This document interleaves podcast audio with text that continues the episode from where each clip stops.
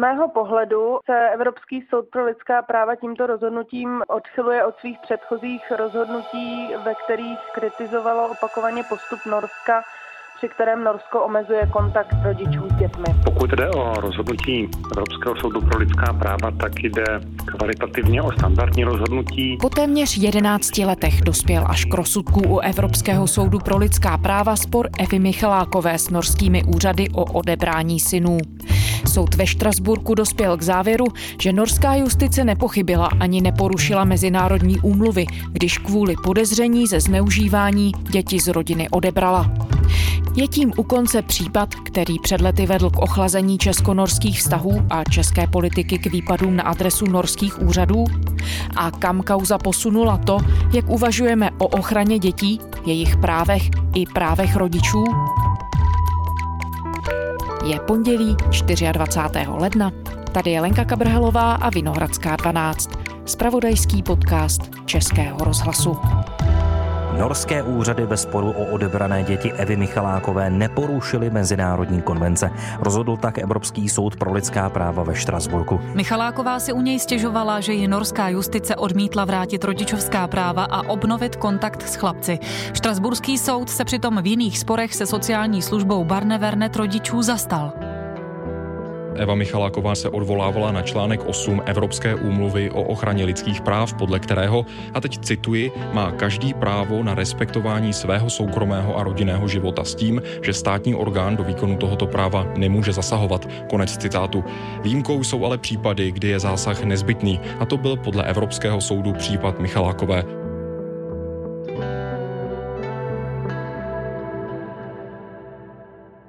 Tereza Čemusová, reportérka serveru iRozhlas.cz. Ahoj Terezo.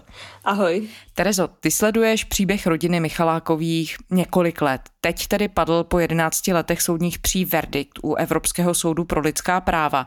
O jak důležitý milník jde?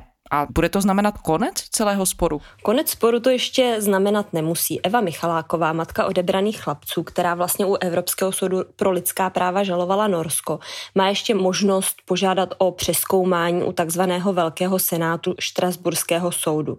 Ten případ nemusí přijmout, ale samozřejmě je tu ještě šance, že se jim bude zabývat a že si vyslechneme ještě jeden verdikt. Advokátka paní Michalákové Dora Boková nám řekla, že ona sama vidí u Velkého senátu šanci, protože mají nějaké nové skutečnosti, ale že definitivní rozhodnutí, jestli to zkusí předat nebo odvolat tomu Velkému senátu, ještě nepadlo a je v rukou Evy Michalákové. Takže ten příběh ještě nemusí být definitivně u konce. Jste tedy s rodinou Michalákových rozhodnutá odvolat se k Velkému senátu, jak jste to avizovala? My jsme to zatím probírali jenom velice stručně. Řekli jsme si, že tady je ta možnost, že bychom ji měli využít.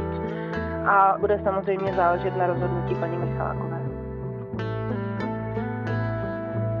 Chceme eh, zdůraznit, že dle našeho názoru Evropský soud pro lidská práva v podstatě ignoroval jakoby tu skutečnost, že tam došlo k odcizení mezi matkou a dětmi právě díky postupu norských eh, úřadů, které dlouhodobě omezují ten kontakt eh, dětí s rodiči. A že tohle je zásadní argument, ke kterému by ten Evropský soud pro lidská práva měl přihlížet. Pojďme se vrátit na začátek, o deset let zpátky, do roku 2011. Tehdy norská sociální služba rozhodla o odebrání synů českým rodičům Michalákovým. Terezo, můžeš připomenout, za jakých okolností se to stalo, kde ten příběh vlastně začíná, co zavdalo k tomu odebrání poput? Já jenom připomenu, že otec žil v Norsku už někdy v roce 1986 a matka se tam za ním přestěhovala v roce 2005. V tom roce se jim také narodil starší syn Denis a o tři roky později potom mladší David. V roce 2011 dali učitelky ve školce, kam obě děti docházely podnět norské sociální službě Barnevernet, protože měli podezření, že děti jsou fyzicky a dokonce sexuálně zneužívané. V zápětí služba děti odebrala, rodiče se krátce poté rozešli a děti byly nejdříve v dětském domově a potom se dostali do pěstounské péče. A víme, jestli se to podezření ze zneužívání obou bratrů někdy prokázalo? Podle rozsudku Hodonínského soudu, který ten případ taky posuzoval, i když s nějakými omezenými možnostmi, bylo podáno na rodiče trestní oznámení právě kvůli sexuálnímu zneužívání. Norská policie ho ale odložila, takže buď k němu vůbec nedošlo, nebo pro něj nebyly žádné důkazy. O sexuálním zneužívání se měli zmiňovat sami chlapci, buď pěstounům nebo člověku, který je v úvozovkách zastupoval potom později před soudem. Norské soudy pak tedy pracovali s tím, že k tomu sexuálnímu zneužití nějakým způsobem docházet mělo. Podle vyjádření dětí se ho měl dopouštět otec a matka je vlastně neměla proti tomu chránit nebo jen tomu přihlížet měla.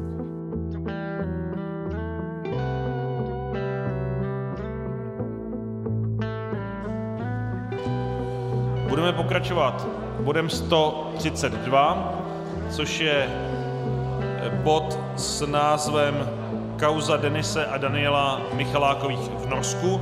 Do případu dvou českých chlapců, které před třemi lety norské úřady odebrali jejich matce Evě Michalákové, se vložila poslanecká sněmovna. Chce po vládě, aby požádala norský kabinet o vysvětlení, proč kluci stále zůstávají v norských pěstounských rodinách. Barneven jakoukoliv komunikaci odmítá. Proč asi? Ptejme se, zdali by tito lidé znovu rozhodli tak, jak rozhodli, kdyby věděli, jaký odpor jejich rozhodnutí vyvolá v České republice a věděli, že své rozhodnutí budou nuceni hájit na mezistátní úrovni. Vrátil jsem se na předsedkyni norské vlády s žádostí o to, aby celá věc sourozenců Michalákových byla důkladně a velmi objektivně posouzena s tím, že máme skutečně zájem na tom, aby norské soudy v této věci rozhodovaly objektivně s ohledem na zájmy dětí, s ohledem na zájmy biologické rodiny. Boj Evy Michalákové za získání dětí zpět má i podporu veřejnosti. Svědčí o tom petice či podpora známých osobností, třeba hokejisty Dominika Haška. Ten jednání norských úřadů odsuzuje. To, co se děje, s tím nemůžu souhlasit v Norsku. Českým dětem a jejich mamince jsou upírána základní práva a já chci udělat všechno pro to, aby to bylo napraveno. Ten případ tehdy měl v Česku velkou odezvu politickou i mediální. Terezo, čím se to stalo? On nebyl jediný, který se takhle projednával v zahraničí. Čím to bylo, že právě příběh rodiny Michalákových tak zasáhl veřejné mínění a vůbec veřejný prostor byl něčím výjimečný? To je zajímavá otázka.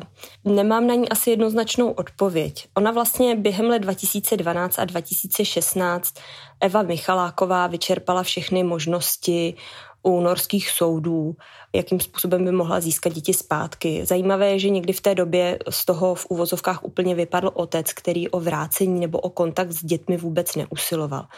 Do toho právě vstupuje moment, kdy zhruba někdy v roce 2014, možná 2015 začala matka svůj příběh medializovat. Že norské úřady se brání odpovídat, ale já si myslím, že potom, co ten tlak na Norsko se zvýší, tak norské úřady budou nuceny spolupracovat a budou nuceny odpovídat na ty dotazy.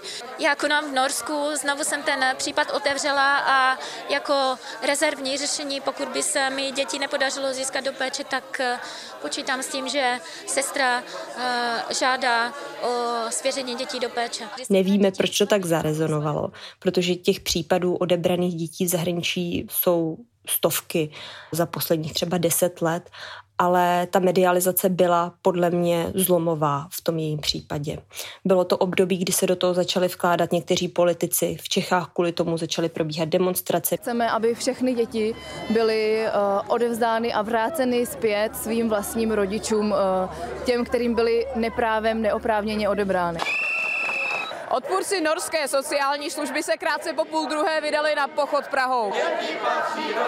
Mělo to politický přesah, vložil se do toho sám prezident, tehdejší vláda.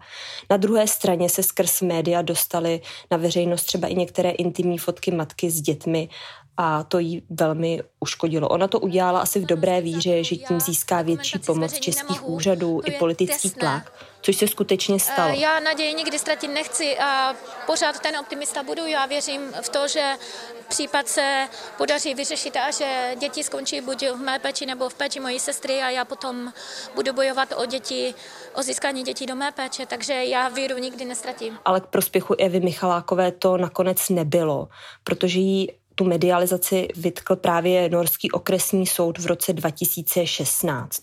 On to tehdy viděl tak, že matka vlastně zneužila toho, že o dětech měla informace, že s nimi mohla nakládat, jak chtěla a vlastně je zneužila tím, že je zveřejnila, což podle něj nebylo v zájmu dětí, právě naopak. Soud taky popsal, že starší syn už v té době to dění v českých médiích sledoval a že jemu to velmi ublížilo, že viděl své fotky spojené třeba s titulky o sexuálním zneužívání.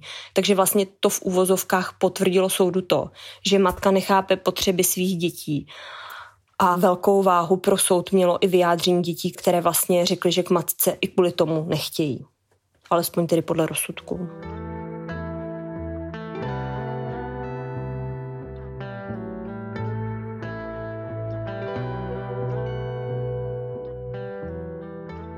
Ty jsi zmiňovala tu velkou politickou reakci i to, že se té věci například chopil prezident. Nakolik se ten případ promítl do vztahu Česka s Norskem? Ona v jeden okamžik byla situace vyhrocená natolik, že právě prezident Ziman vyzýval k vyhoštění norské velvyslankyně, to bylo v roce 2015. Zlepšila se situace od té doby? Já myslím, že to vyvolalo velké emoce bez nějaké podrobné znalosti věci a že to možná byl pro někoho i způsob, jak získat v té době laciné politické body. Ale postupem času ten zájem dost upadal a tím se podle mě i vracely ty vztahy mezi Norskem a Českem do normálu. Myslím, že se začaly i v Česku ozývat daleko častěji hlasy, že ta kauza není černobílá, že norské úřady ty důvody k odebrání mít skutečně mohly. Já mám pocit, že mediální kampaň, která se kolem toho případu vytváří, už je určitý vír těžko regulovatelný. Třeba ředitel Úřadu pro mezinárodně právní ochranu dětí Zdeně kapitán zhruba před 6 lety řekl, že k odebrání by v případě Michalákových došlo i v České republice. Kdyby si české orgány v obdobných případech dali stejnou práci jako norské soudy, tak by dospěli podle mého názoru ke stejnému závěru. Tehdejší ministrně práce a sociálních věcí Michála Marksová například kritizovala ten petiční výbor, tu skupinu politiků, advokátů, která tu za Evu Michalákovou bojuje a bojovala tvrdila, že byla chyba tu věc medializovat. Postupně i ubývaly ty silné výroky typu Norsko krade děti. Také čeští krajané, kteří žijí v Norsku, nesouhlasili s tou určitou jako demonizací Barnevernetu a aktivně se ozývali. A svou roli hrál samozřejmě i čas, protože ta kauza se táhne opravdu dlouho.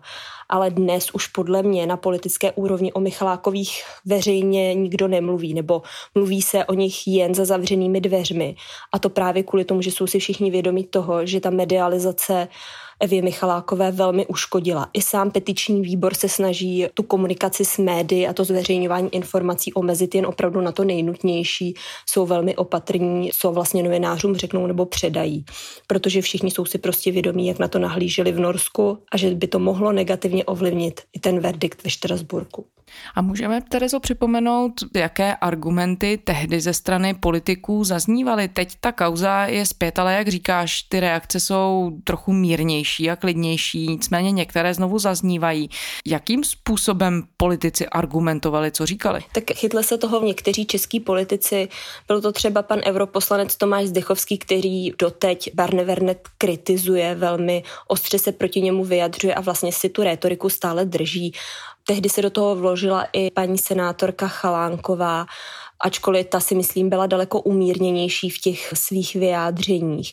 Myslím právě, že dost často ta veřejná vyjádření bránila práva Evy Michalákové, ale samozřejmě z pohledu toho Norska měli přednost práva dětí a tady byl ten střed, zda vlastně je důležitější to právo matky anebo práva těch dětí. On se samotný úřad Parnevernet stal během let ale také terčem kritiky. Jak vážné výhrady vůči jeho práci se objevily a mohly vrhnout stíny na ten případ rodiny Michalákových? Těch případů, kdy Barnevernet odebral děti podle názoru rodičů nebo nějakého okolí zcela bezdůvodně, se začaly od toho roku 2014 objevovat spousty. Vypadalo to v jednu chvíli, že téměř každý spíš asi východoevropský stát má nějakou svoji Evu Michalákovou, která je vlastně obětí toho norského systému.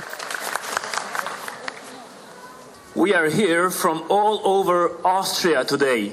We are Christians and we are Europeans who cannot be silent about the abuses manifested against the Bodnariu family by the Norwegian Barney Vernet. Our top story have childcare professionals in Norway snatched two toddlers aged one and three from their parents because they've equated the Indian way of bringing up kids to child abuse. K Evropskému soudu pro lidská práva míří čím dál víc případů dětí odebraných norským úřadem Barnevernet. Norway has a dark secret that's tearing families apart. In this progressive, wholesome country, Hundreds of parents are fighting against the state. Vznikly i dokumenty nebo reportáže z Norska, které se snažily ukázat, jak ten systém v Norsku funguje. Norway's Child Protection Service, Barnevernet, says it does all it can to keep families together. We don't have any self-interest in taking as much children as we can a ty odhalily, myslím, pro nás Čechy některé aspekty norské společnosti nebo mentality, které nám můžou být třeba cizí nebo nepochopitelné. They will win just to win. They hate to lose and proven wrong because Barnevern is never wrong.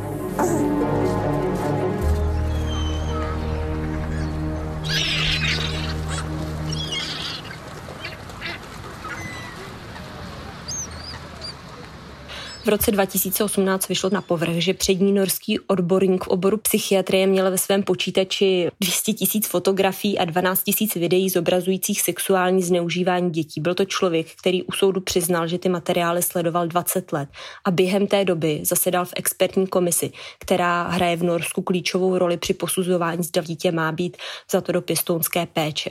A potom to vedlo i k přeskoumání řady rozhodnutí o odebrání dětí. A to jsou samozřejmě věci, které vrhaly na norský barné Vernet stín a naopak nahrávali paní Michalákové v tom, že to odebrání jejich dětí nemuselo být v pořádku. Mm-hmm. Ví se, co je s dětmi Michalákovými teď a jaký kontakt tedy s rodiči mají, jestli vůbec nějaký? O dětech podrobné informace nejsou. Oni žijí rozděleně, každý u svých pěstounů a pokud vím, tak kontakt není žádný. A to proto, že kromě toho, že ho matce neumožnil norský soud, tak vlastně ani sami děti o něj nestály ale spolu mezi sebou vyplývá z těch rozsudků, že spolu by chlapci kontakt mít měli.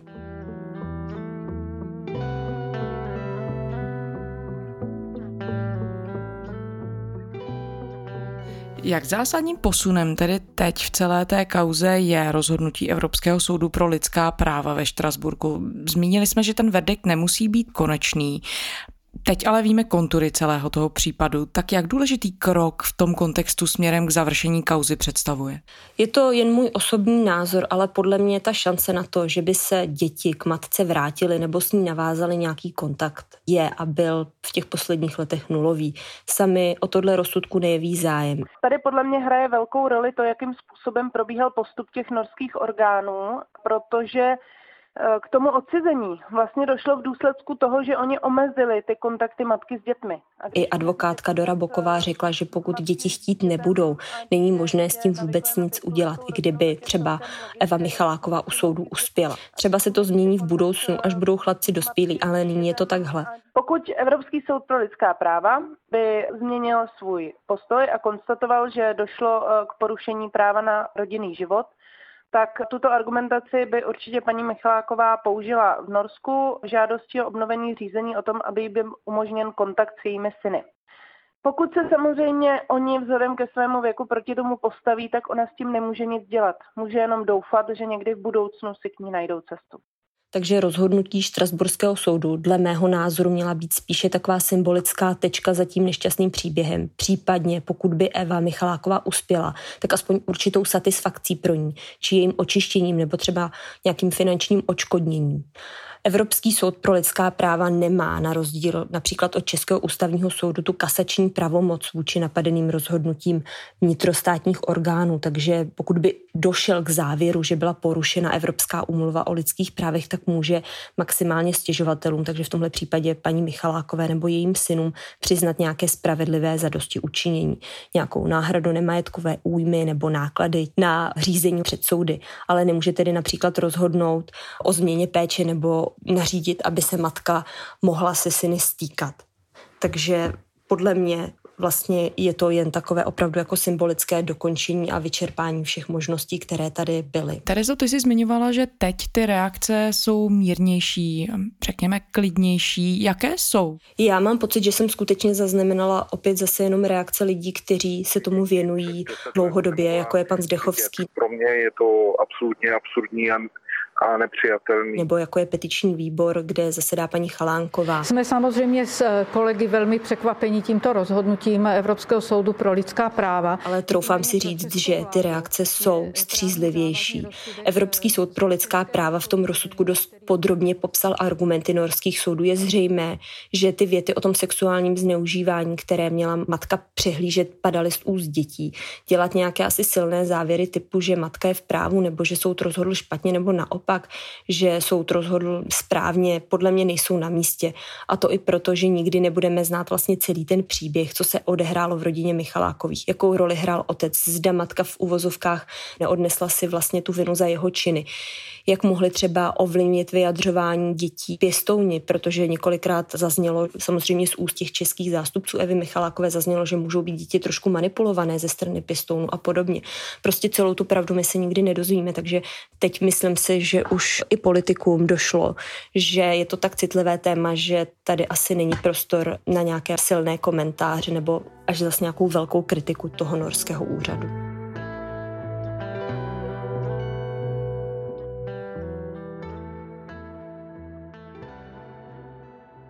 Dá se teď s tím odstupem přeci jen už zhodnotit, jak zásadní kauzu případ rodiny Michalákových představuje, co se týče vůbec našeho uvažování o péči o děti, o rodičovských právech, o právech dětí. My jsme tady s tebou před dvěma roky ve Vinohradské 12 o tomhle tématu mluvili i skrze rozhovor tehdejší ředitelky Barne Vernetu, norské sociální služby. I ona mluvila o tom, že jejich vnímání se trochu posunuje.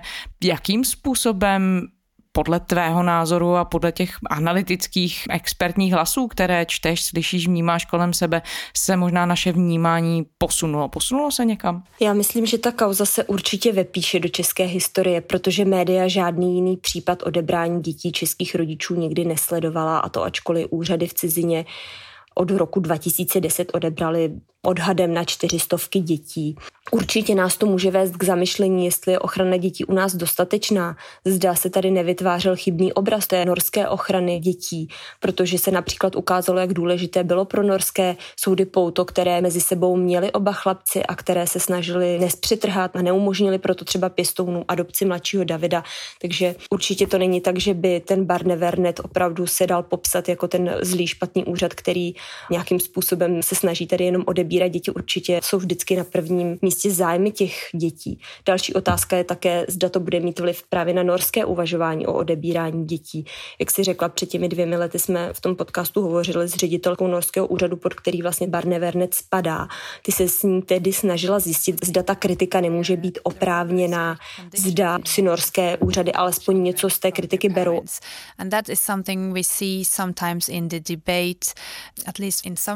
Někdy to v té debatě, která se vede v různých zemích, vypadá jako, že odebíráme děti jen tak, pro nic za nic, ale to není pravda. Nikdo v Norsku nechce děti rodičům brát, když to není bezpodmínečně nutné pro jejich ochranu. Naopak se snažíme udržet dítě pohromadě s rodiči, ale v některých případech to prostě není možné. Ale z rozhovoru jasně vyplynulo, že asi žádnou revoluci to v norském systému nespůsobilo a nespůsobí a že se tady prostě do jisté míry střetává česká a norská mentalita a taky zájmu rodičů a zájmy dětí. Na to konec konců upozornil právě i Štrasburský soud, který konstatoval, že matka podala vlastně stížnost za oba syny, ale to přitom představovalo střed zájmu, protože zájmy dětí byly dle soudu úplně jiné než zájmy matky. Jestli to bude mít nějaký skutečně přesah a něco se změní, to už si netroufám říct. Nemohu se tady vyjádřovat ke konkrétním případům. Ale ještě jednou bych ráda zopakovala, že odebírání dětí rodičům je vždy až krajním řešením. Nejdřív je vždy poskytnuta a měla by být vždy poskytnuta rodinám pomoc. Pravidla pro odebrání dítěte jsou přísně nastavená a vždy je to soudní proces. Soud podmínky vždy posuzuje a k procesu se mohou vyjádřit advokáti obou stran. A když se díváš na českou reakci a na ty ohlasy v českých médiích, máš pocit, že ta kauza v nějakém ohledu posunula tuzemskou veřejnou diskuzi o těch tématech? Já to tady asi můžu vztáhnout jen sama na sebe. Já jsem během těch let, když jsem o tom případu informovala, postupně změnila názor a přístup k tomu, jak vlastně o Michalákových psát. Pochopila jsem, že pro řadu politiků to na začátku opravdu mohly být levné politické body a že se tu skutečně mohl vytvářet obraz vlastně souboje mezi nevinnou českou matkou a norským úřadem, který byl přirovnáván ke gestapu, který mohl být prostě do jisté míry černobílý. A až zpětně se například ukazuje, jak ta medializace byla škodlivá pro ty děti, které se vlastně sami nemohly bránit, že celou tu dobu norská strana mlčela. Ani právě šéfka norského úřadu, se kterou jsme tedy hovořili, nechtěla cokoliv konkrétního na obhajobu rozhodnutí odebrat děti Michalákovým říci a že to možná skutečně bylo v nejlepším zájmu dítěte. Takže možná i během těch let opadl ten velký mediální zájem a že se skutečně začaly ty informace hodně filtrovat a možná novináři začali více přemýšlet o tom, co zveřejňovat. A stejně tak si myslím, že všichni lidé, kteří do toho byli zainteresovaní, včetně petičního výboru, začali mnohem více přemýšlet, co by se mělo pustit ven a co je v zájmu nejen matky, ale i těch dětí. Tereza Čemusová, reportérka serveru iRozhlas.cz. Terezo, děkujeme za rozhovor. Děkuji za pozvání. A to je z pondělní Vinohradské 12 vše. Děkujeme, že posloucháte. Naše epizody najdete kdykoliv na serveru iRozhlas.cz a také ve všech podcastových aplikacích.